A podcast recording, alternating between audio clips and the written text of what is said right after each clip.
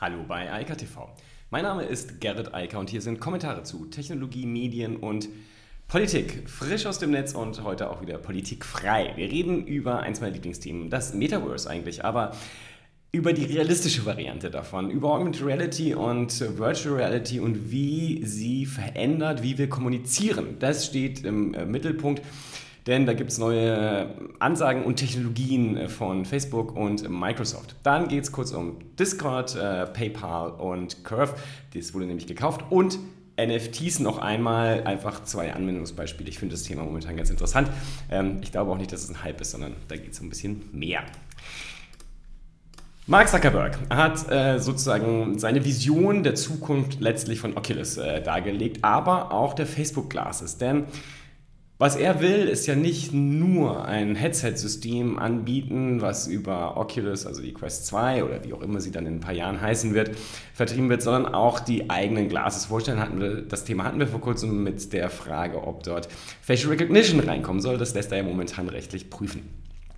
Aber was er eigentlich sagt ist, also seine Vision ist natürlich das Abweichen und das, ähm, die Veränderung im Computerbereich, der Weg vom klassischen PC zum Notebook, zum Tablet, zum Smartphone und jetzt halt zu Headsets oder Smart Glasses. Und ich bin fest davon überzeugt, dass das kommen wird. Also es ist für mich die absolut logische Evolution. Wir gehen rüber zu Wearables. Wir verlassen die Zeit, in denen man permanent irgend so ein komisches kleines Gadget in die Hand nehmen musste, um wo ein kleines Display drauf war. Denn ich zum Beispiel und viele andere Leute auch tragen ein Display eigentlich die ganze Zeit durch die Gegend, nur da sehen Sie einfach die richtige Welt, aber man könnte dann natürlich auch etwas einblenden. Also Augmented Reality. Aber natürlich auch Virtual Reality, denn ich kann natürlich auch ein Headset aufsetzen und die, die reale Welt komplett ausblenden und nur noch in der digitalen oder digitalisierten Version davon leben. Das ist auch möglich und worüber Zuckerberg hier spricht, ist aber nicht einfach das Thema Spielen, denn darum geht es heute vor allem, wenn wir über AR und VR sprechen, sondern er spricht über die Zukunft der Kommunikation, vor allem der Konferenz Systeme.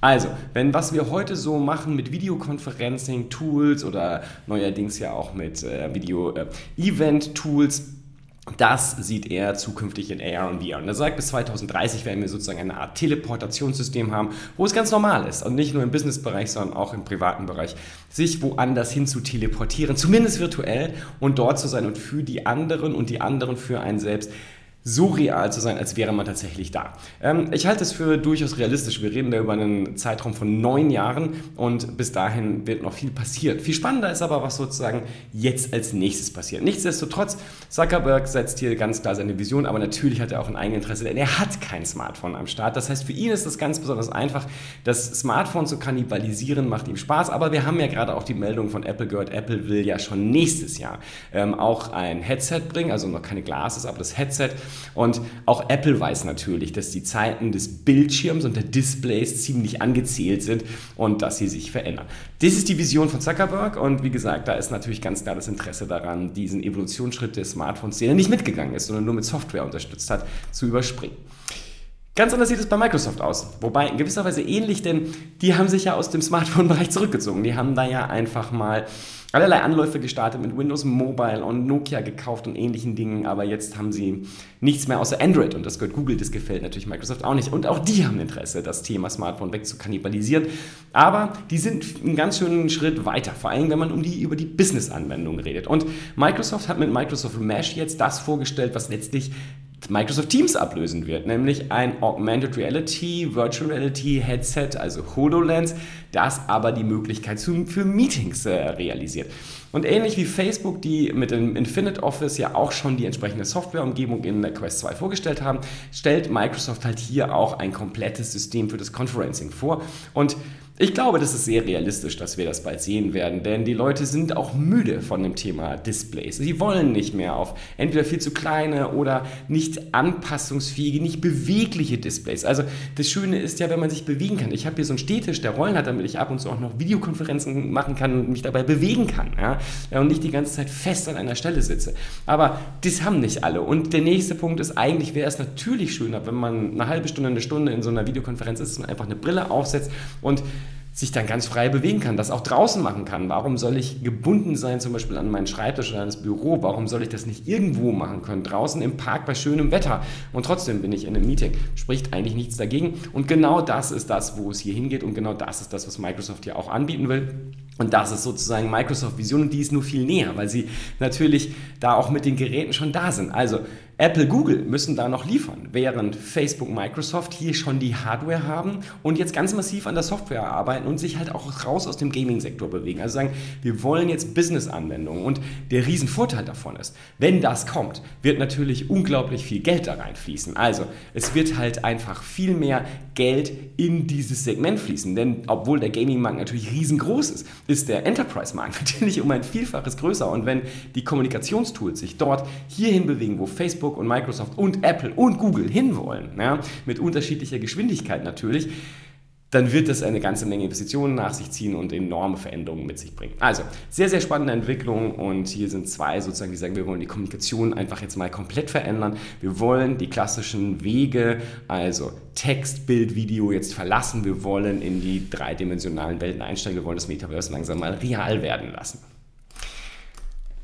Ja, ganz anderes Thema noch ganz kurz, aber spannend, Discord. Also Discord ist ja sowas, wo nicht so viel darüber geredet wird, aber man konnte das jetzt im letzten Jahr nicht mehr ignorieren, denn das Ding ist einfach explodiert. Ja? Also mit fast einer Verdreifachung der Nutzerzahlen auf 140 Millionen Active Users per Month, also Monthly Active Users, Entschuldigung, 140 ähm, Millionen, das ist einfach eine Menge und 130 Millionen Dollar Umsatz. Also das Ding wächst sehr schnell und die meisten fragen sich einfach, wie, die, wie das Wall Street Journal, what is everybody doing on Discord? Ja, und Discord ist halt ein Gaming-Plattform. Da kommt das Ding her und das ist sozusagen einer der Chat-Clients und der Messaging-Dienste, wenn man spielt. Aber das ist auch so etwas. Discord verlässt das langsam und bewegt sich auch in immer mehr Bereiche rein.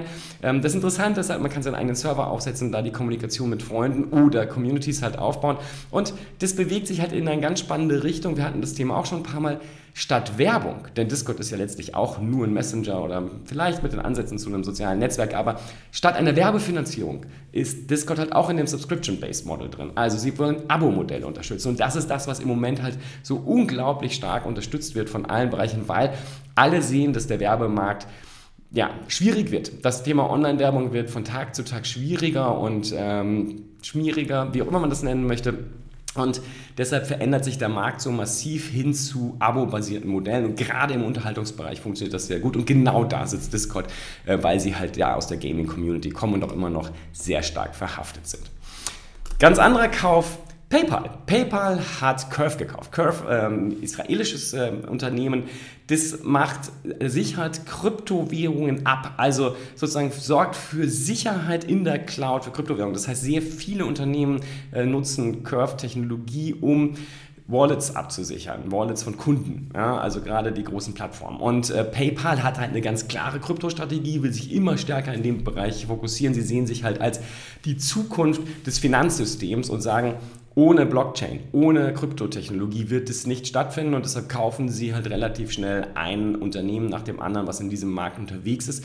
Und man sieht es ja auch, man kann es wirklich in gewisser Weise an den äh, Kursentwicklungen der Kryptowährungen auch nachvollziehen, die halt auch zum Beispiel von PayPal aufgesogen werden, weil PayPal halt jetzt in den USA neben äh, Square einer der größten Händler für Kryptowährungen geworden ist, neben den alten Erstanbietern wie Coinbase etc. Ähm, sie wachsen halt sehr schnell, wollen ein Stück vom Kuchen und an den Währungsentwicklungen, an den Kursentwicklungen sieht man auch, wie groß das Interesse mittlerweile ist, weil halt große institutionelle Investoren da rein reingehen und äh, jetzt auch anfangen, sich halt um die entsprechenden Unternehmen zu kümmern, die Startups, die halt dort Technologien anbieten.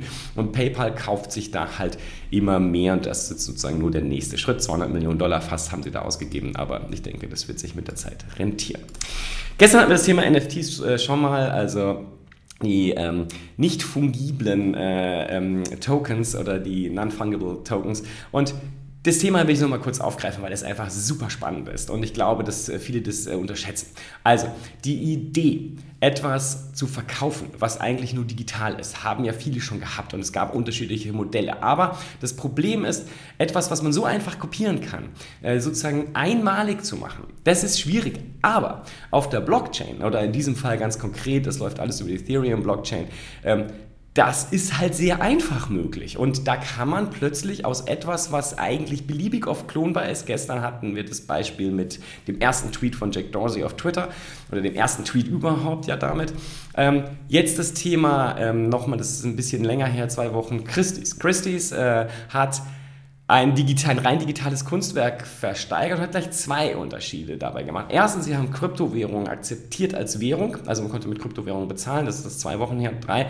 Und man, das Ding läuft halt auch auf einer, ähm, also auch auf einer Ethereum-Blockchain, ist auch ein NFT. Es ist auch ein Non-Fungible Token, der da eigentlich gekauft wurde. Also ich habe es gestern schon erklärt, letztlich eigentlich eine Signatur, dass das echt ist und dass es einmalig ist und dass nur dieses Kunstwerk das echte ist, während jede Form von Kopie oder anderem halt nicht echt ist. Es ist ein Echtheitszertifikat in gewisser Weise. Es gibt es ja im Kunstmarkt relativ häufig und deshalb ist das gar nicht so was Besonderes.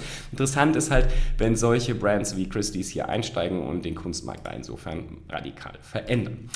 Heute kam noch mal ein anderes Beispiel, das habe ich so aufgegriffen. Ähm, das ist die Rockband Kings of Leon. Die haben nämlich jetzt auch angefangen, NFTs zu verkaufen. Was verkaufen die?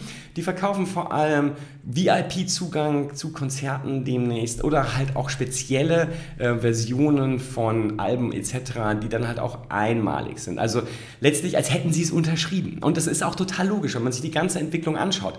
Deshalb war immer schon ein Geschäftsmodell im Kunst- und Musikmarkt, dass man durch die Unterschrift etwas besonders und einmalig macht, was eigentlich unendlich häufig verfügbar ist. Dann auch Schallplatten gab es schon in hohen Stückzahlen, dass sie also an sich keinen Wert hatten. Aber mit einer Unterschrift des Künstlers oder der Künstler wird sie natürlich auf einmal sehr, sehr wertvoll. Und genau das wird hier letztlich digitalisiert, virtualisiert und das macht sozusagen dieses Geschäftsmodell aus. Und ich habe das gestern schon gesagt, ich glaube, dass gerade in diesem Segment, also wenn wir über kreative Dienstleistungen, nennen wir es mal so, reden und über einzigartige Kunstobjekte sprechen, aber auch über digitale Fragmente wie ein erster Tweet oder was auch immer es sein mag. Ähm, das erste Haus in Second Life, we will see. Also da werden viele, viele Dinge, glaube ich, noch kommen und die kann man halt so verkaufen. Man kann sie einmalig machen und damit auch verkaufbar machen ähm, und damit ihnen einen Wert zurechnen, der daraus entsteht, dass es so selten ist. Übrigens, NFTs kann man auch in multiplen Formen, also in Mehrfachversionen anbieten. Das kennt man auch aus dem Kunstmarkt. Drucke sagt halt, okay, das ist halt Nummer eins von 100 Drucken, die original sind und original gedruckt sind und sozusagen vom Autor, äh, vom Kunst, äh, vom Kunstschaffenden freigegeben wurden. Und das kann man mit NFTs natürlich auch machen. Also man muss nicht ein einziges Stück davon verkaufen, man kann das auch hundertfach verkaufen oder tausendfach. Aber man kann halt sagen, wir beschränken den Markt und sagen, das sind nur die Originale, die der Künstler da freigegeben hat. Ich glaube, das wird noch sehr viel häufiger zu sehen sein. Ich glaube, dass das sehr, sehr spannend ist für diesen ganzen Markt, für viel Veränderung sorgen wird. In diesem Sinne, ich wünsche weiterhin eine schöne, verschlüsselte und kryptografisch wunderbar laufende Woche ohne Probleme. Ähm, Exchange-Server. ähm, und sag mal bis morgen. In diesem Sinne, bis dann. Ciao, ciao. Das war Eika TV frisch aus dem Netz. Unter eika.tv findet sich der Livestream auf YouTube. Via eika.media können weiterführende Links abgerufen werden. Und auf eika.digital gibt es eine Vielzahl von Kontaktmöglichkeiten.